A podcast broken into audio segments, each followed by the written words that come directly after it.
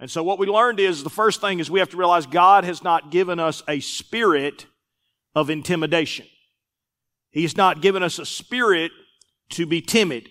And this is important because in the last days, in these days that we are going to live, that is going to be the fiercest battle that we will fight. It is knowing truth, but not having the courage to just say it is truth. To just say that that's what the Bible says. It's not that you have to write the book. It's just having the courage to stand and say, this is what he said. We can't agree with that. Or yes, we do agree with that. Being able to stand and realize that we're not voting, we're not the one that is deciding, we are simply standing alone. As Jesus said, if you're ashamed of me in this present life that I'm giving you, if you're ashamed of me, then I'm going to be ashamed of you. It's that simple. And that is the challenge that every one of us has every day. It's not complicated. It's not hard. The spirit that lives in you is going to tell you that's right. Or it's going to say that's not right. it's not like we've got to come up with some great uh, theological or, or, or we've got to memorize the Bible. The spirit that lives in you is going to direct you and move you if you will allow him and you will stand when he says to stand. Now, we dealt with the scripture, and this morning I want us to backtrack a little bit because I want to give some context to this scripture 7 and 8 that we dealt with last week, that God has not given us the spirit of fear or the spirit of intimidation. In 2 Timothy 1, as we began to study that. But I want us to go all the way back to the first verse, and I want us to look at the apostle Paul who is writing this, because many times we say to ourselves, well, it, it's easy for him to say that. You know, he, he's the apostle Paul. I mean, he raises dead people who fall out of windows, and, and, and, and he's, he's had all these mighty works and miracles, and it's easy for Paul to say that. He, he survives shipwrecks, and snakes bite him, and he shakes them off in the fire. I mean, he, he has jail services. Unlike jail services we have, he goes to the jail, literally goes to the jail, not just visits. He goes to jail. And while he's in jail, the jails can't hold him. I mean, he, he I mean, this is the apostle Paul. Yeah, he can write. But I want you to realize that Second Timothy is a unique book. Because Second Timothy is written at the time of Paul's life where he has now been arrested the second time. This time is for the last time. Caesar, who is in charge now, is Caesar Nero. And Nero, just to put it in the simplest terms, is a lunatic. It's just the simplest way to put it. He was off his rocker, however you say those phrases. He didn't have, his elevator did not go all the way to the top. And because of this, he was utterly within his own reign, destroying Rome but one of the groups that he loved to criticize or the groups that he wanted to blame everything for were the Christians. That was his easiest scapegoat. Does that sound familiar in our day and time? The reason, you know, everybody's shooting everybody and the reason the world's so bad is because of church. Church is what's causing all our problem. I'm like, I don't think so. But Nero was of that same mindset. And so the apostle Paul at this time is not, is not in a good situation. The apostle Paul at this time is in a pit situation. This is not the times where he's writing letters before, where he is sitting there in a room and he's in house arrest, and this is not the same time. This is a time where his life now he is on death row. That's what he's at. On death row, he knows that I'm, I'm not leaving. In fact, Second Timothy is the last book that the Apostle Paul will write. It's the last, last letter. What would you want to say to somebody that you loved? What would you want to say to somebody that meant a lot to you? And this letter is not written to everyone, it's written to just one individual. Paul does that quite often. He writes his letters to one individual, but by doing that, they can read them openly, and everyone, as we do even now, can get something from it. So let's go to 2 Timothy 1, and with that mindset, beginning at verse 1, let's look at what the Apostle Paul is dealing with. Let's look at, at what his mindset is at this time. Paul, an apostle of Jesus Christ by the what? By the will of God. And other times he, he doesn't say all of this, and other times he just says an apostle of Jesus Christ. one who's been called by God. This time he, he backtracks or he expands it a little bit to show that listen, the reason I'm where I'm at and the reason I'm doing what I'm doing and the only reason I'm in this position and the only reason I've, I've run this race and finished this thing is because God, through Jesus Christ, had a plan. And I am living out and I am fulfilling that plan. And so where I'm at right now and what I'm going through and the life that I'm living is through Jesus Christ. Notice how, according to the promise of life, which is in Christ Jesus. So he says, what I'm telling you is I'm doing all of this because there is a promise upon me that I won't ever lose my life, that I can't ever extinguish my life, but the promise of life is what I sold out to when I began to follow God. So I am this prisoner. I am in the will of God, according to God's will, not mine. This is not my plan. This is not the way I would do it, but according to God's will, I am by the promise of life where I'm at today. Verse 2.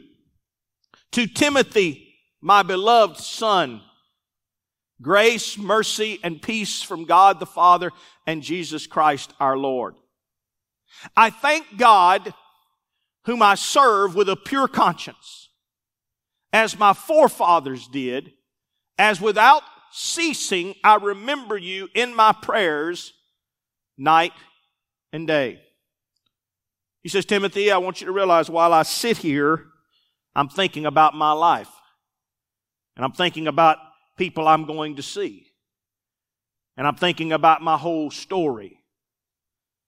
And my, my grandfathers and those who taught me to serve God and all the growth that's happened in my life. And I remember you. I remember all the things we've done together and all the process and all the places we've been and I, and when I think of you, I never cease to pray for you every single day. You're consistently on my mind. Do you see the, the depth of what he's writing? Can you start to feel that he is writing this, this final letter and he is pouring out everything that he has? If you had to write one last letter to someone you loved, what would it sound like?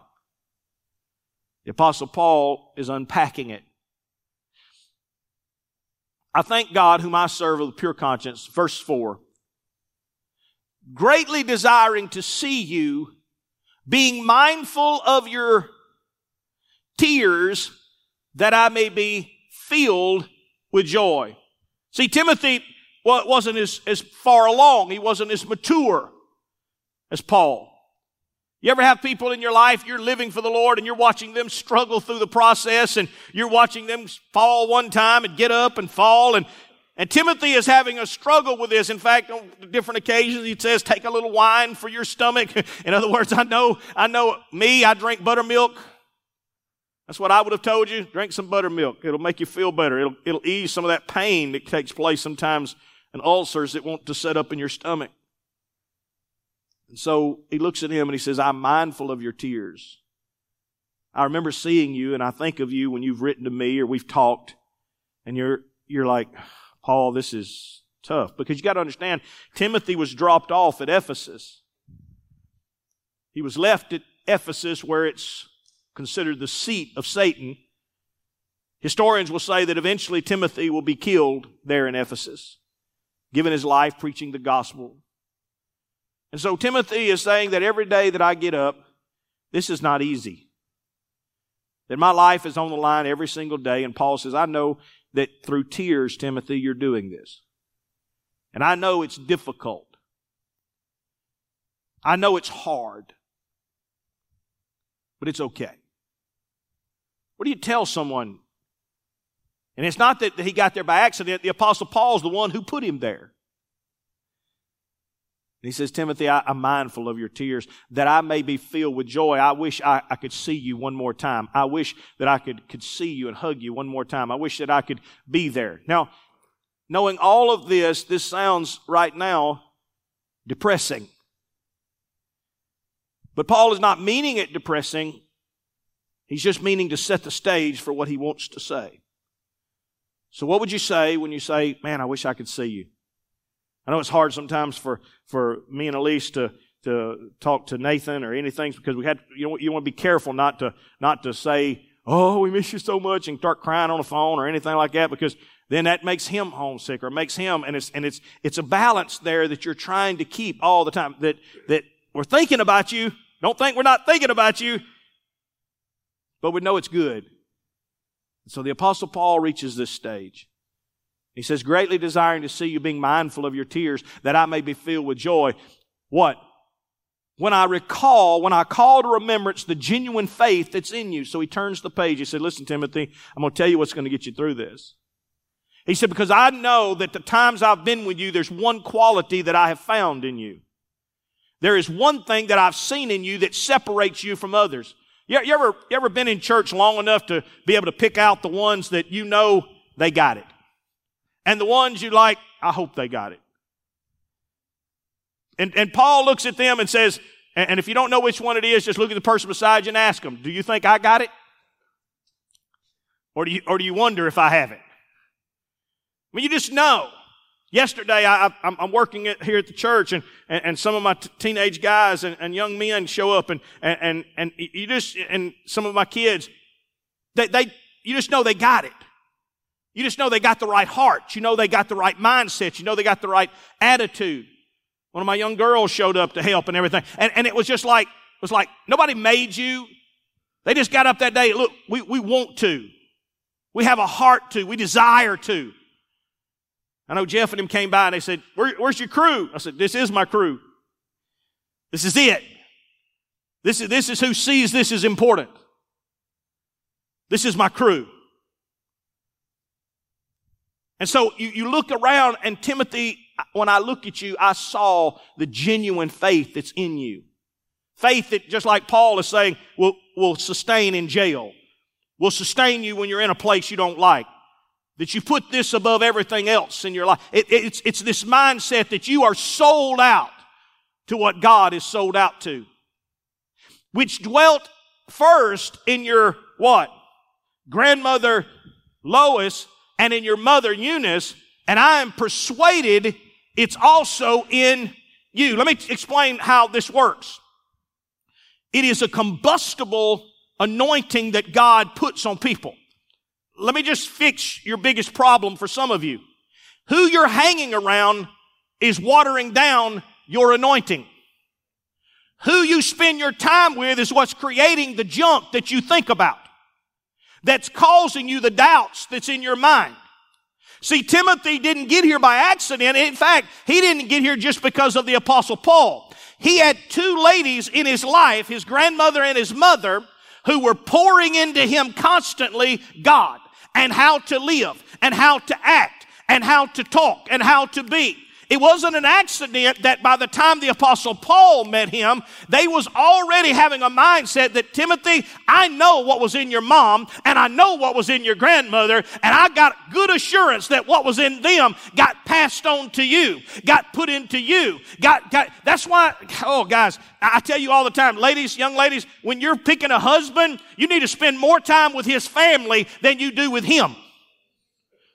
You need to go eat with them. You need to go find out what they do at their family reunion. Because let me tell you something, no matter how much he looks at you and says, I'm not like them, that's who he is. And he's going to eventually begin to look like his old man. He's going to begin to talk like his old man and his mama. And if they cuss and they do partying and they do this, then let me tell you what's fixed to happen. Sooner or later, he's going to say, Well, that's just who I am. I hate to break the news to you. You're going to have to decide who you're going to be with and hang with because those are the people that is eventually going to become the DNA of who you are. So he says, I know what started in you. And not only that, but listen to verse 6. Therefore, I remind you then to stir up the gift of God which is in you through the, he said, there was a time in which you decided to be in ministry and when you decided to be in ministry or you decided to go further with the Lord or to really take this, there was a moment where I and others sat you down and we laid hands on you and anointed you and called the gifts that are in you out. Some of you in this room, the next step, okay, well, I, I got to get around good people. Not only do you got to get around good people, but then you got to also receive the anointing that comes because others have to be able to pass that and pray that on to you. Know that sounds strange in our day and time. We used to call them spiritual mothers and spiritual fathers. In my life, I did not get here by accident. First, I had a mom and dad. My dad was not only my pastor, he, he was my mentor, my mom. After that, I went to my uncle, spent a year and a half with him, who was my mentor, who was, what do you think they're doing? They're passing on. I can't tell you how many times my dad has laid hands on me. One of the things that I think about the most is before my dad dies, I hope and pray and, and I try to time it to the best of my ability. You say this sounds weird. It is. Because what I want is I want before my dad dies is he's going to lay his hands on me one more time. And whatever left in him, whatever anointing that is still dwelling within that 80 year old man will come into me. It will get passed on to me. Now I don't know if Trent's going to beat me to it like, like Jacob did I, Esau or whatever. I don't know. But we're going to fight for that one. Some of y'all don't understand that. But you got to understand this is the process. That's why Paul writes this. He says, Timothy, don't you remember that you said, I want to do this. I want more. And what did we do? I don't know if you pull up a chair. Some people pull up a chair and everybody gathers around. I don't care how you do it. You may just stand up there and anoint you with oil, but there has to be a time when you step past the normal and you say, I want the anointing that you have on your life. I wish I had time to go through different ministers that you know right now who went into hospital rooms or spent their lives, who were mentored by other people, who, who, who John Hagee and, and, and, and all, all, I could just go through enormous names who all these ministers you know now are simply men who had their hands who heads laid on by the hands of great men of in the 50s and 60s and 70s. And what happened was that anointing, and they'll still tell you today that I have, I have this anointing on me. Why? Because I was a disciple of so and so. I was a follower of them. It don't mean that they were their, their God, but what it means is they understood they had an anointing. And because of it, they attached themselves to them. And when that time came, they said, they are the ones that laid their hands on me. When you ask me, I'll say, DeWitt Lott laid his hands on me. I can name you state overseers who laid their hand. When I was anointed to be ordained minister and stood in front of the whole, simply the whole Church of God in the Mississippi, and I can tell you that, that different people laid their hands on me. I could go through the list. I have them written in my Bibles. Why is that important? Because I know the anointing that was passed on to me. Whoever laid their hands on you Who have you decided, I want their anointing? I don't want it to die with them. Remember in the Old Testament, one of the saddest stories is that Elijah gave his anointing to Elisha. Elisha's servant backed off, ran away.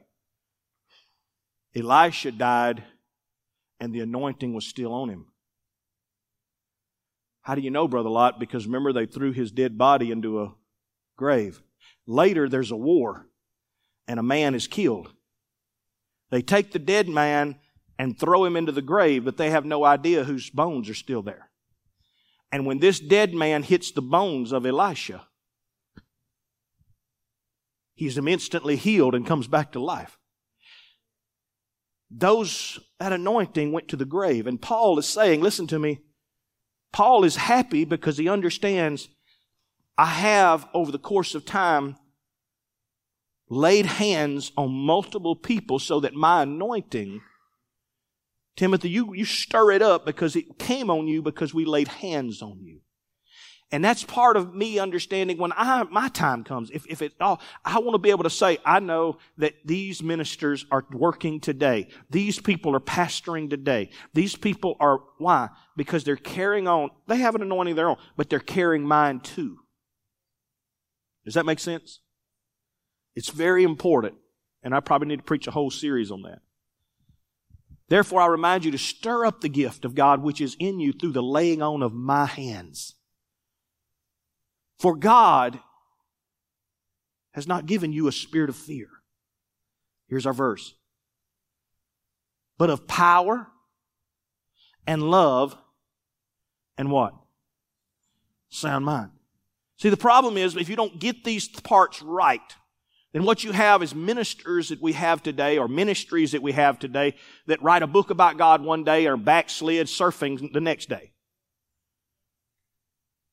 You, you got them excited about God one day, preaching to thousands, and commit suicide the next day. Why? Because they don't have power, love, or a sound mind.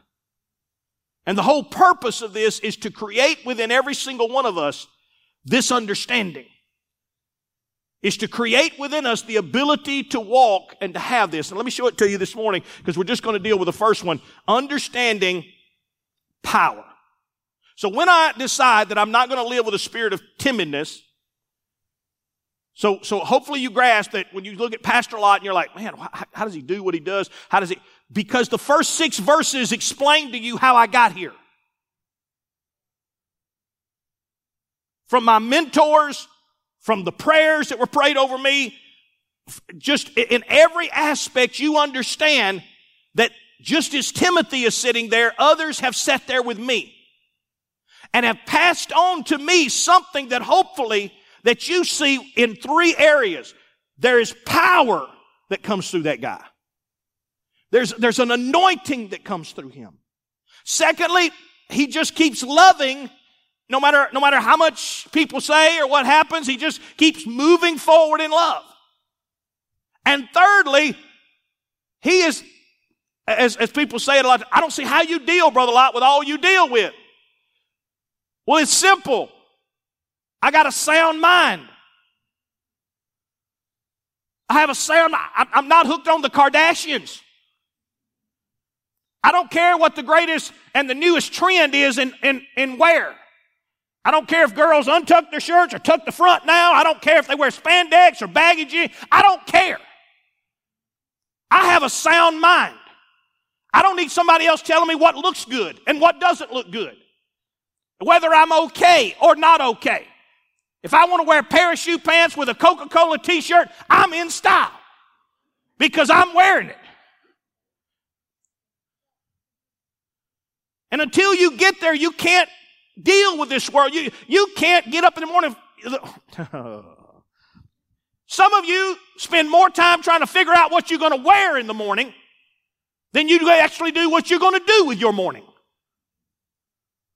And more worried about what somebody's going to think about it. And until you get past that, you can't live with a sound mind. Well, I'm not getting any amens today, so we're just going to jump on this thing. So we understand. Let me just give it to you in Scripture when we talk about this power. Acts 1 and 8. Listen to what it says. Because this is the purpose of, of the whole thing. But you shall, when Jesus looks, in, looks at the disciples and before he leaves, he says, All power has been given to me. All power is mine. In heaven, earth, everything. I, I, all power has been given to me.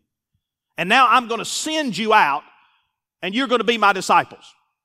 Don't worry because you have power over serpents, power over the devils, power over everything. And he says, you will receive power. Here's what he says. But you shall receive power when the Holy Spirit has come upon you and you shall be my witnesses into Jerusalem and Judea and Samaria and to the end of the earth. When he says power here, there's different kinds of power that's, that's talked about in, in scripture. But this power that he's talking about is not mental power. It's not, it's not, uh, social power. It's not, it's not trying to influence power. It is just simply dunamis power. When he talks about dunamis power, it's what's just talked about in the Old Testament, that not by power earthly power and not by might, but by my spirit, says the Lord, is the way things are going to be accomplished. So when he looks at them and says, it says, I'm not sending you to a seminar to teach you how to be a better preacher. I'm not sending you to a seminar to teach you in church growth. I'm not sending you to a seminar to teach you how to relate to people in your congregation. What I'm going to do is I'm going to anoint you with dunamis power, and dunamis power is going to override even the fact that you may stutter, even the fact that you may not get everything right when you're trying to preach. You may not have the greatest ability. Because notice now, he's talking to fishermen, he's talking to people that have no uh, education in, in all the seminary. They're not Pharisees. They're like, how are we going to do this? We can't we can't stand in front of these people. We don't have the ability. He said, Don't you worry, because the power I'm giving you is not about persuasion. It's not about trying to overcome somebody with a human ability. It's the power that comes through the power of the Holy Spirit. And when it comes upon you, when He comes upon you, don't you worry. You'll be able to stand where you didn't think you could stand. You'll be able to preach where you didn't think you could preach. You'll be able to do what you didn't think you could do. We see this in the book of Acts. That's where the first whole thing, when it starts here, it says, Listen, you're going to do this. And the next thing we find out is that Peter's preaching the first message in front of educated people, in front of all sorts of people. And yet there he stands, and 3,000 get saved that day. Why? Because he stands there and says, Look, I don't have the ability to say it right. I don't have all the education. But one thing I got is I got power. And we're not drunk like you think, but we're full of the power of the Holy Spirit. We're full of what God told us we could have. Listen, all through Scripture, you're going to find the whole book of Acts. It's not a lesson, a seminary on how to grow a church. The whole book of Acts is a seminary on how to walk in power, how to survive shipwrecks with power, how to survive jail with power, how to be able to walk along and have enough power that when they arrest you and you stand before the Pharisees, and they look at you and say, Look, we don't want you talking no more. And Peter looks at them with boldness and says, Look, you decide which way it ought to be, whether it's right or wrong. But listen, we've made a decision whether to listen to you or to listen to God. And we've done decided that we're just going to listen to God and keep it going. And you know what the Bible says? They let them go. They beat them and let them go. And Peter and them were excited. Why? Because they came back and told them, They said, You won't believe it. We just stood in front of the most mighty court that we've got. And they didn't know how to handle us, they didn't know how to talk to to us. We weren't as educated, but we had more power than they did. We had more authority than they did. And all of a sudden they begin to realize that's when the very next prayer comes. And Peter and all of them there are together. And what do they pray? God, don't give us better words. Don't give us better. No, they said, fill us with all boldness that we can preach the gospel. They started to realize that if we just let the Holy Spirit work through us, it's all it takes. If your kids can just see the Holy Spirit, it's enough. If the people at work can just see the Holy Spirit, it's enough. Well, I don't know how to say it, Brother Lot. It's not in how you say it, it's the power you say it in. I had someone the other day that needed prayer. They said, Will you pray for me? I was like, Yeah. So I just laid hands on them and and spoke healing over them. In the name of Jesus, you're healed. And I just kind of got through and they just kind of looked at me. I'm like, oh, you don't understand. I did my praying this morning. I said, now I'm just doing my speaking. Praying, that was done a long time ago for. And I pick about food that way, remember? Y'all, always people look at me and say, Well, I don't pray over his food. Yeah, I do. I prayed that morning. That morning I said, Our Father, which art in heaven, hallowed be thy name. Thy kingdom come, thy will be done on earth as it is in heaven. Give us this day. And forgive us our trespasses as today I'm going to be forgiving. So as I'm going through the day, I don't have to say, Lord, forgive me. No, God is constantly forgiving me as I am loving others all through the day.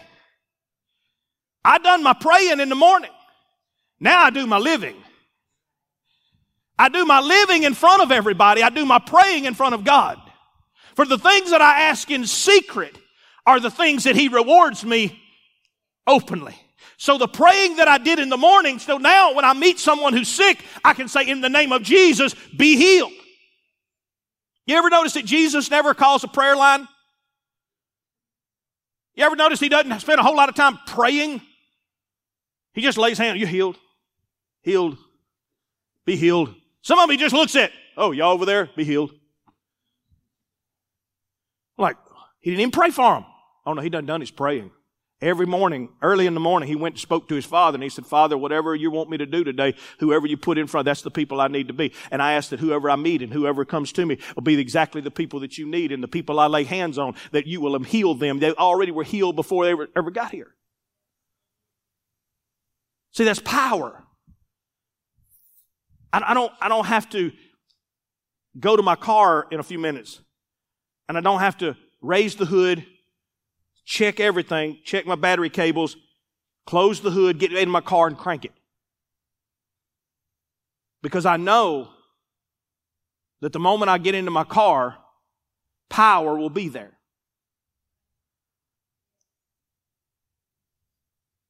Everything has done been done in advance so that I know that the power is there to accomplish what I need. And that's what he's saying here. Listen, you shall receive power. Don't, don't spend time worried about power. You're going to receive power.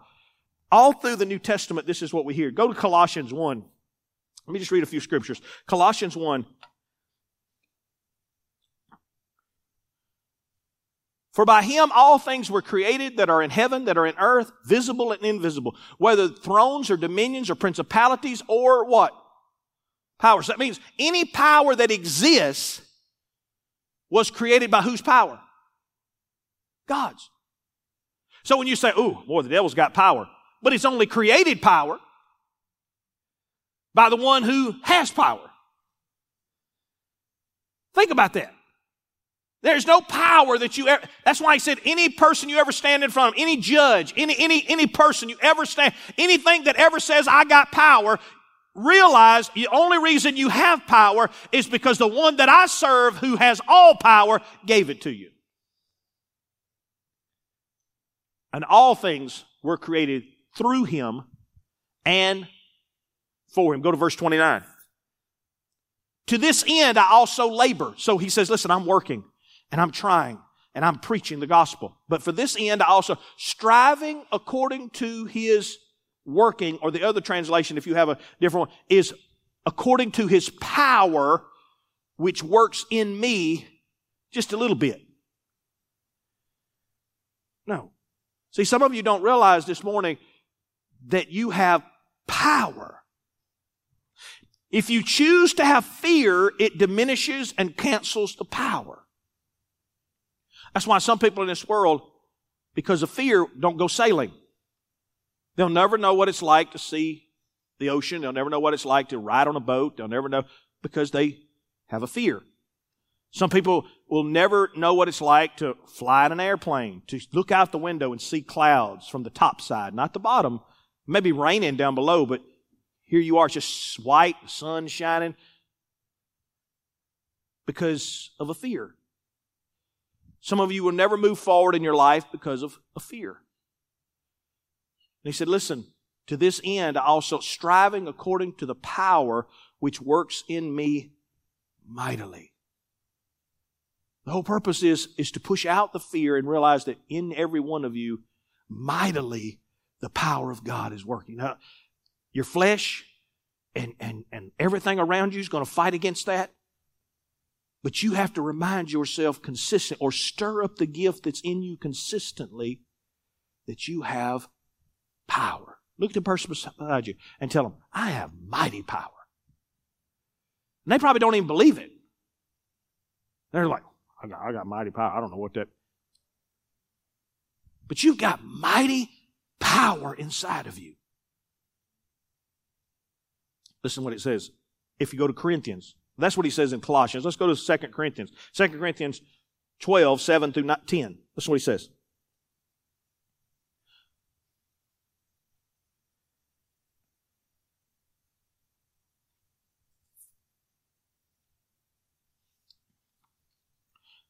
And least I should be exalted above measure by the abundance of revelations.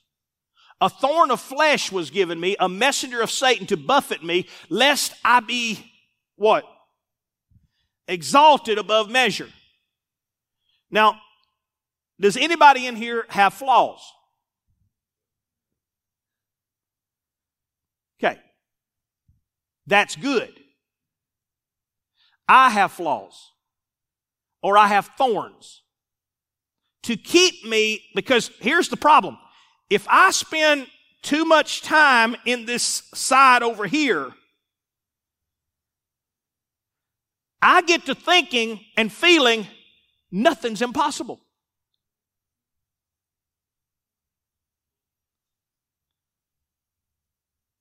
Whatever I put my hands to will work out, right? Or prosper. Prosper. So think about it. Nothing that I put my hands to won't prosper. Well, roll out that ink. So what does God do? God says to limit you because I got to put you in my plan. How much power did Jesus have? Limitless. But did God put limitations on him? Yes. Otherwise, he just walked on water all the time. He just said, forget the boats, guys, let's just walk. I mean, he had limitless power. Why in the world we, why in the world we cooking fish? Fish, jump out of the water. I mean, he's got limitless power. But God says, no, no, no. I'm limiting you. So much so that every morning Jesus had to get up in the morning and go pray and say, Father, today, let me do what you want done. Let me see it the way you see it. Let me, even to the end of his life when he's about to die, he says, Father, not my will, but you understand? It's good to know. So, so, uh, somebody, somebody had mentioned the other day said, "Oh man, you know the next cool thing would be would be to let this become the, the, the youth and the whole campus area over here and build out on the, on the interstate uh, a new sanctuary. And that would be on a sanctuary. And I thought, at first I was like, that's crazy. And then in my mind, I had to be careful because I'm thinking, you know what, if we went and bought 14, 15, 20 acres out on the interstate, built a church, you know what would happen? It would succeed.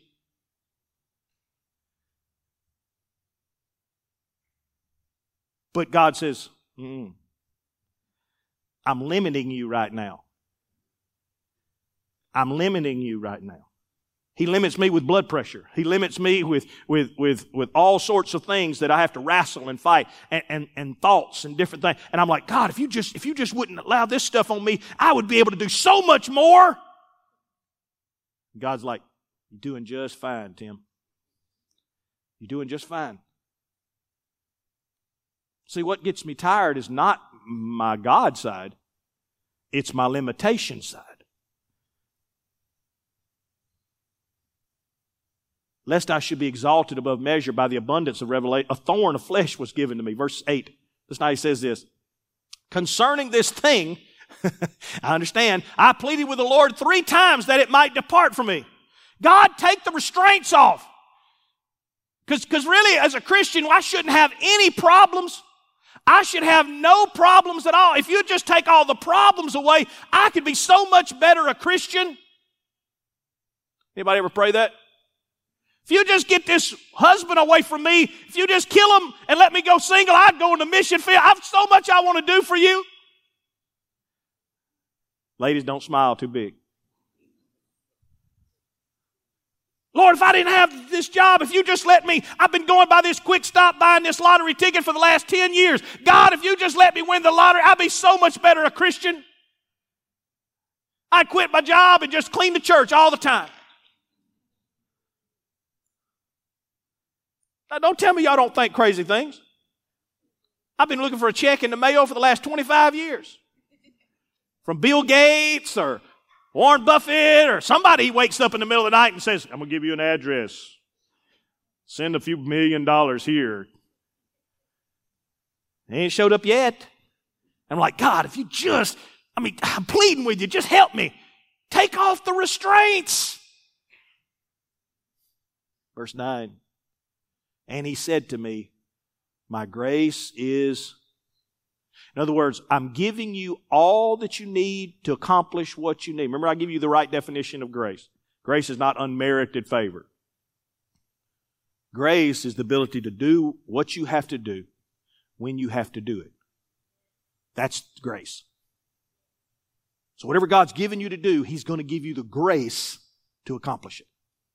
but you try to do something above it or beyond it, then you're not going to have enough grace.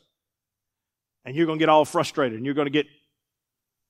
And so he said, I've given you grace sufficient for you for my strength. Oh, my strength is made perfect in your weakness. Therefore, most gladly, I will rather boast in my infirmity. So I, so I, I just, I just boast in them. It's like, man, hey, I got issues. I got problems. I got things I have to wrestle with. I boast in them.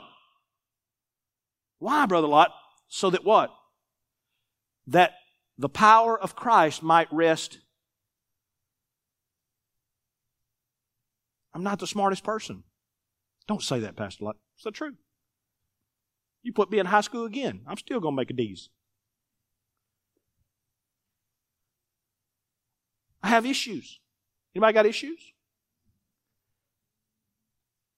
But here's the key God says, if you will boast in the issues, then now my power. Can you imagine all people go to school, smart people, going to be preachers, going to be all this, and they're going to do stuff, and they're, and then they bump into me?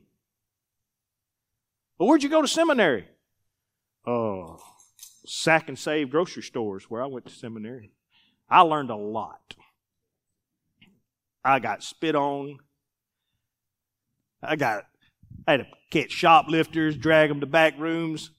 I learned a lot about what ministry is about. Loving on people is hard to love. Uh, so, so when I, when I'm around, I realize most gladly my, my grace is sufficient for you. Therefore, most gladly, I re- rather boast in my firm that the power of Christ might rest on me. I love being a mystery. I love being a mystery. Because what it means is you can't get it, you can't figure out how it happens no other way than God. Wouldn't it be wonderful if you just decided, you know what, this is who I am.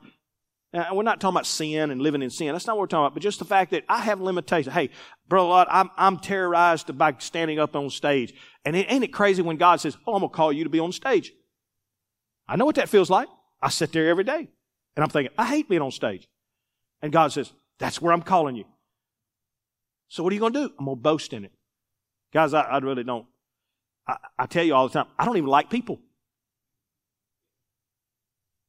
And my wife's shaking her head. It's the truth. I love people. I would give, I would do whatever you want. If you say, brother, like my lawnmower broke, I'll, I'll do my best to mow your grass next week. I love people. I don't like people. And what did God call me to do? Tim, I want you to go like those people. Lord, that's, you know, I mean, some of them, some of them, their own mothers don't even love them no more. He's like, I know, Tim, but I need you to. I need you to. You got to boast in your infirmity. If you don't understand this, you're not going to understand power. Because what you're thinking, bro, Lot, I'm doing the best I can, and you'll fail. Brother I'm doing all I know. You'll fail. You have to realize I'm weak. I can't do it. I'm not able so that God gets the glory for your overcoming. So when I stand on the stage and preach, somebody says, boy, you did a great job. it wasn't me. And I mean it honestly. It wasn't me. I would have been a million miles from here or doing something. I would have been at the door back there being a greeter. I would not have been on the stage. This is not where I want to be, but I am here by the grace of God and the power of God to do what God's called me to do. And I do my very best. And God says that's all I need. Why? Because therefore, most gladly, I'd rather boast in my infirmities that the power of Christ might rest on me all the time. Let me show it to you. Go to verse 10.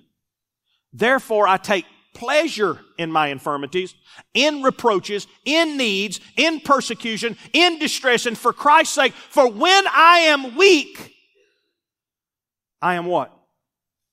Go to 1 Thessalonians. 1 Thessalonians 1 and 5. Let me just cover a few of these.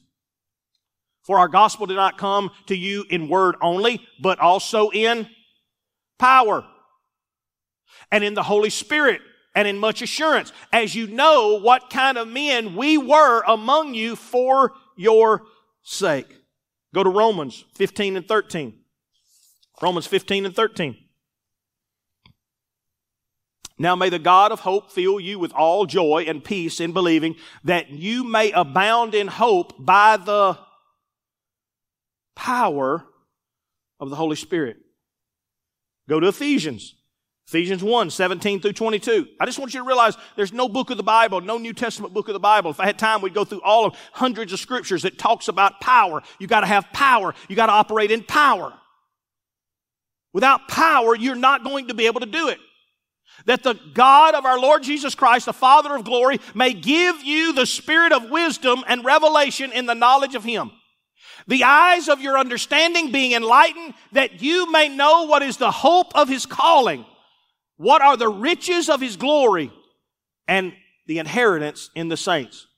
And what is the exceeding greatness of his, what's the word? Power toward us who believe according to the working of his mighty power which he worked in Christ when he raised him from the dead and seated him at the right hand of the heavenly places, far above principalities and power and might and dominion. And every name that is named, not only in this age, but also which is to come. And he has put all things under his, that's power. He's put everything under his, and gave him to be the head over all things to the church that's power. Go to the next verse. Ephesians 3 and 20. Later, the Apostle Paul will write it this way. Now to him who is able to do exceedingly abundantly above all that we ask or think, according to the, the power that does what though? What did I say? If fear walks in, faith does what? It's not a limitation of God's power. God's holding the universe together. God says, I, am okay. I'm, I'm good. I got plenty of power. The problem is, have you realized that God has given you power? Or do you walk around the kitchen like, oh, I wish God would help me with this? And God is saying, I did. I gave you power. Oh, I wish this, I wish that. I did. I gave you power. Oh, I wish I could overcome this, this. I did. I gave you power. The power is working in you. Quit listening to the fear. Quit listening to the negative. If, of all the things, I don't care if it's my kids, I don't care if it's somebody I know, of, of all the things that makes me walk away from you fastest. If you ever want to know. If you want me to walk away from you, just can't be around you. Be negative. Tell me you can't. Tell me you're not good at just, just tell me, tell me, and, and I will spiritually, it's like God says, that's it. Because if you do not understand that that power works from within you, power of the Word of God, power of your words, power of the blood, if you don't understand that there's power in those aspects and that it's inside of you to work, and if you decide, I don't care, I'm just going to speak negative, I'm going to speak fear, I'm going to speak disaster, I'm going to speak calamity. For life and death is not in the power of Pastor Lot. Life and death is in the power of your. Now, to him who's able to do exceedingly abundantly of all that we ask or think. Now, think about that. Think about the thing that you've been wanting the most. God says, I want something better than that. I'll, I'll show it to you this way. It's the, it's the best way I can show it to you. A few years ago, God put it in my heart that I, I wanted to reach Raleigh.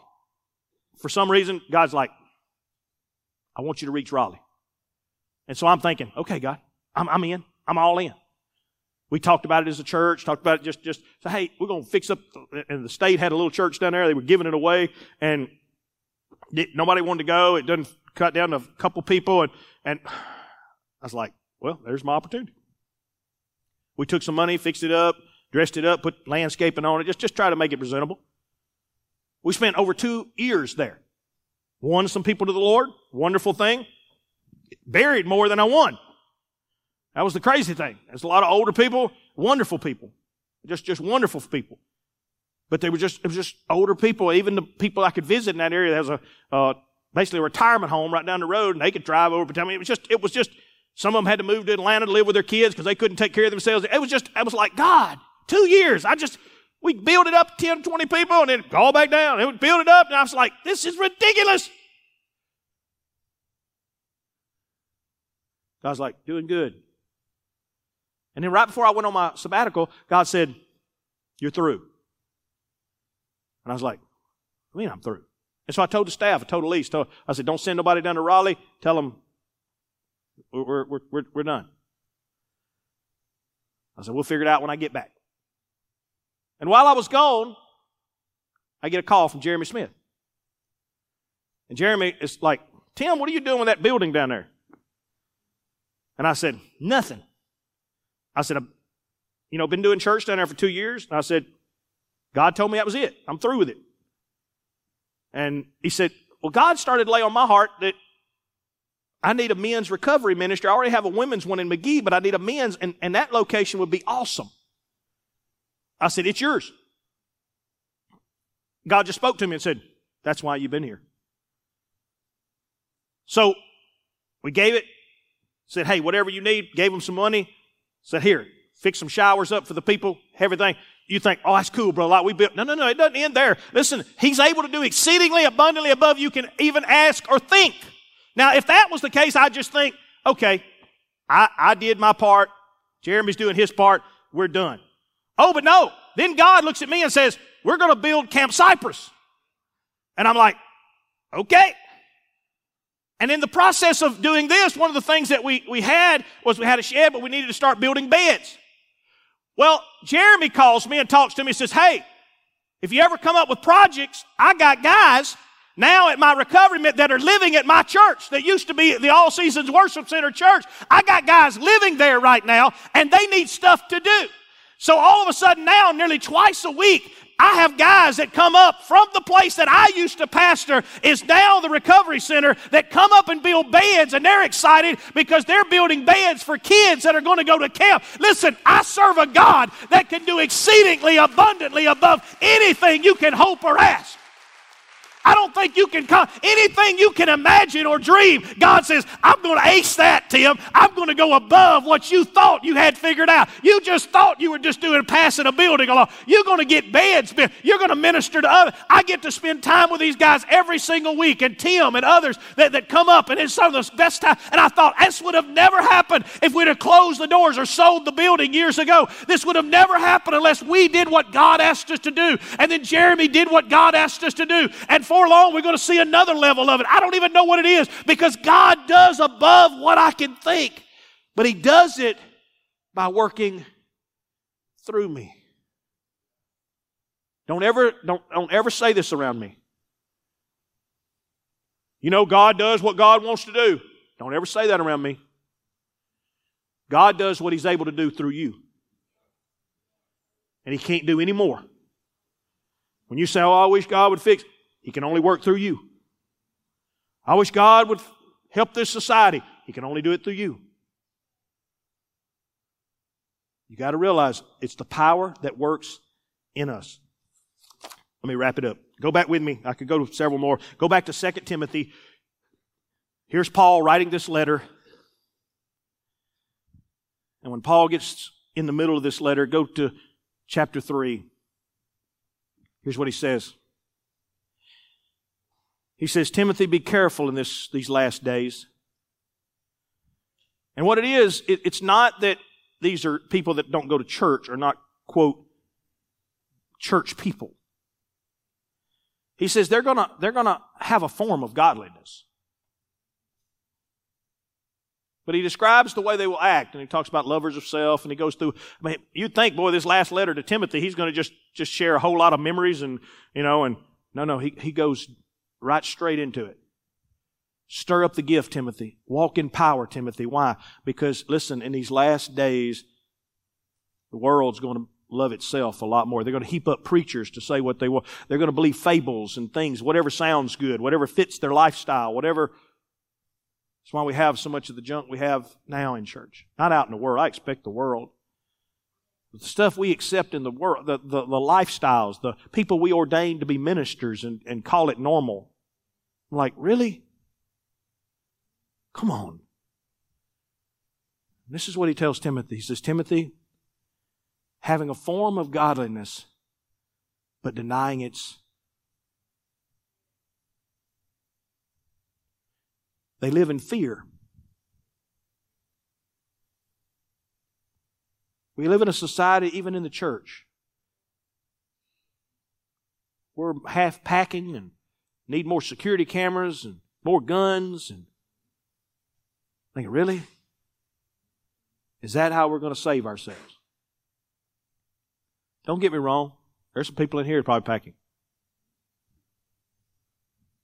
But I'm not counting on that. It's not my security. In the last days, it's going to get worse and worse because of fear. Not out in, the, out in the world, in the church. This guy was got accused the other day or got arrested the other day in church. He fell asleep in church. Didn't realize his gun fell out and went off. 14 people got saved. No, I don't know 14 people got saved, but I bet some did. Boom! I'll quit, Lord. I quit. I said, sure, I promise you.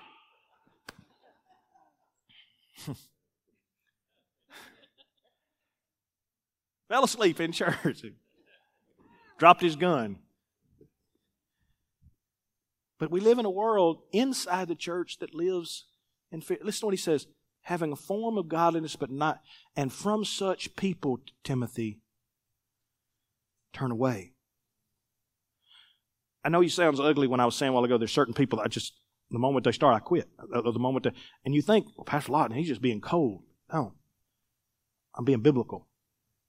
I'm going to tell you the greatest fight you're going to have in this last day. There's going to be certain people that what's going to come out of their mouth and their attitude and their fear that wants to.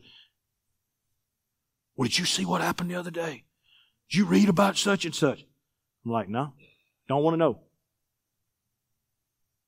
I don't want my ears and my brain to be a garbage can for all the junk that you think about. I don't, I don't want to live that way. I'd rather live in power, love, and a sound mind. The first part of that is power. He said, having a form of godliness but denying the power, Timothy, from such people turn away. Listen, for of this sort are those who creep into households and make captives of gullible women loaded down with sins, led away by various. If this election didn't get you to understand that, Lord, I've seen more people keep up with, well, you know what's going to happen? This is going to happen. I'm like, y'all need to get a life. This is pitiful. But this is the way we live. We're like, we're like little old women. We expect that from little old women, don't we? If I have my grandmother who lived by herself and, and things and she can't defend herself, we worry about her. And she needs to be careful and she needs to make sure her doors are locked. And she need, she's, she's like little old women. But you're a 32 year old man. And you live like a little old woman. Stop at a gas station.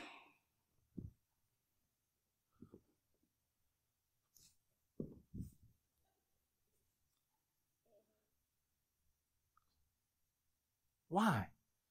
Because we're carried away, loaded down with sins, and led away by various lusts. You know what our lust is?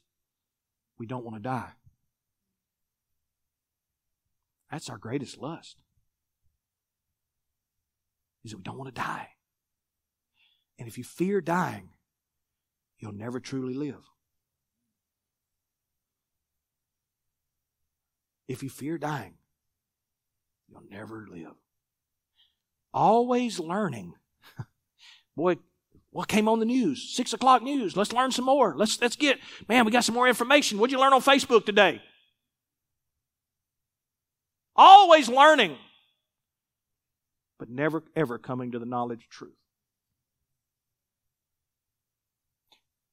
Now, as Jannes and Jambres resisted Moses, so do these also resist truth.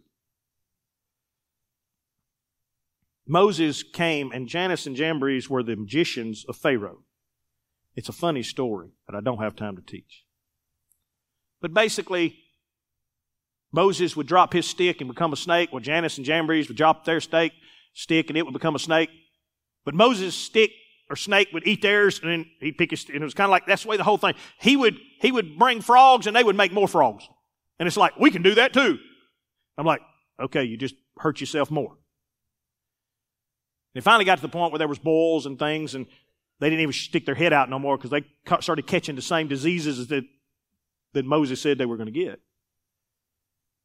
But what it was, they, they, they wanted to mock and, and, and resist Moses, and eventually they were smothered and covered up by the plagues that came. I mean, the only, only thing we enjoy more watching people rise is watching them fall. And so Jannes and Jambres, who tried to do this, resist the truth. Men of corrupt minds disapprove concerning the faith. But they will progress no. So here's what I know in the Spirit in power. You say, Brother Light, if I, if I choose power, if I choose power, what, what do I get?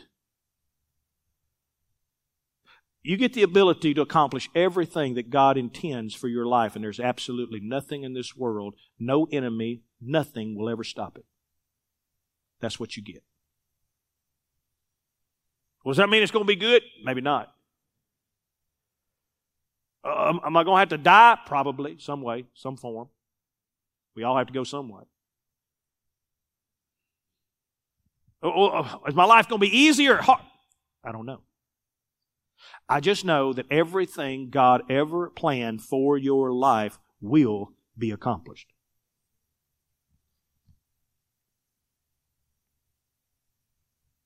One hundred percent. And that's what the Apostle Paul understood. Paul sitting in jail knowing that I'm fixing to be beheaded. I'm fixing to die. But it's okay. Because everything that was ever intended for me to accomplish, the devil, the world, even Nero, couldn't stop it. And you have a choice. You can live in fear and never accomplish what God intended and hope to live, but you're going to die anyway. Or you can choose power power to overcome, power to be, power to live.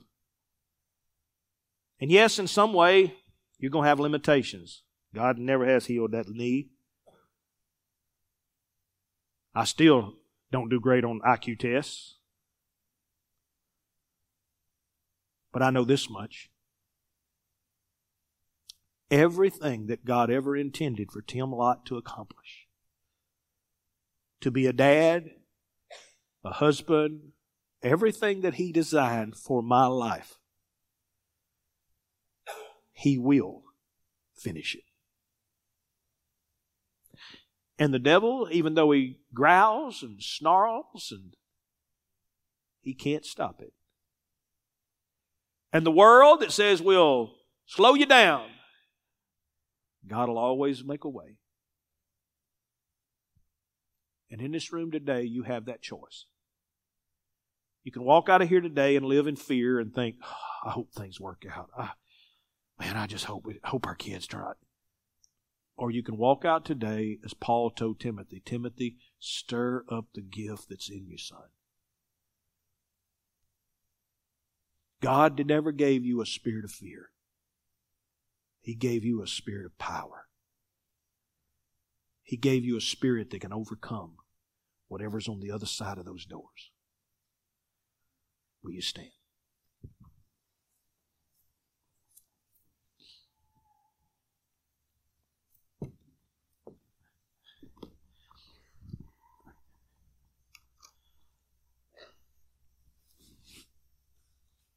If you say this morning, Brother I'm, I'm a candidate for that. I'm a candidate for that. And I say this very emphatically. You've got to know you're a candidate for it. I don't ever try to just lay hands on people quickly. I can I can line people up and we can just boom boom boom lay lay hands and there'll be some that get it, some that don't, some that but I'm going to tell you what the difference is.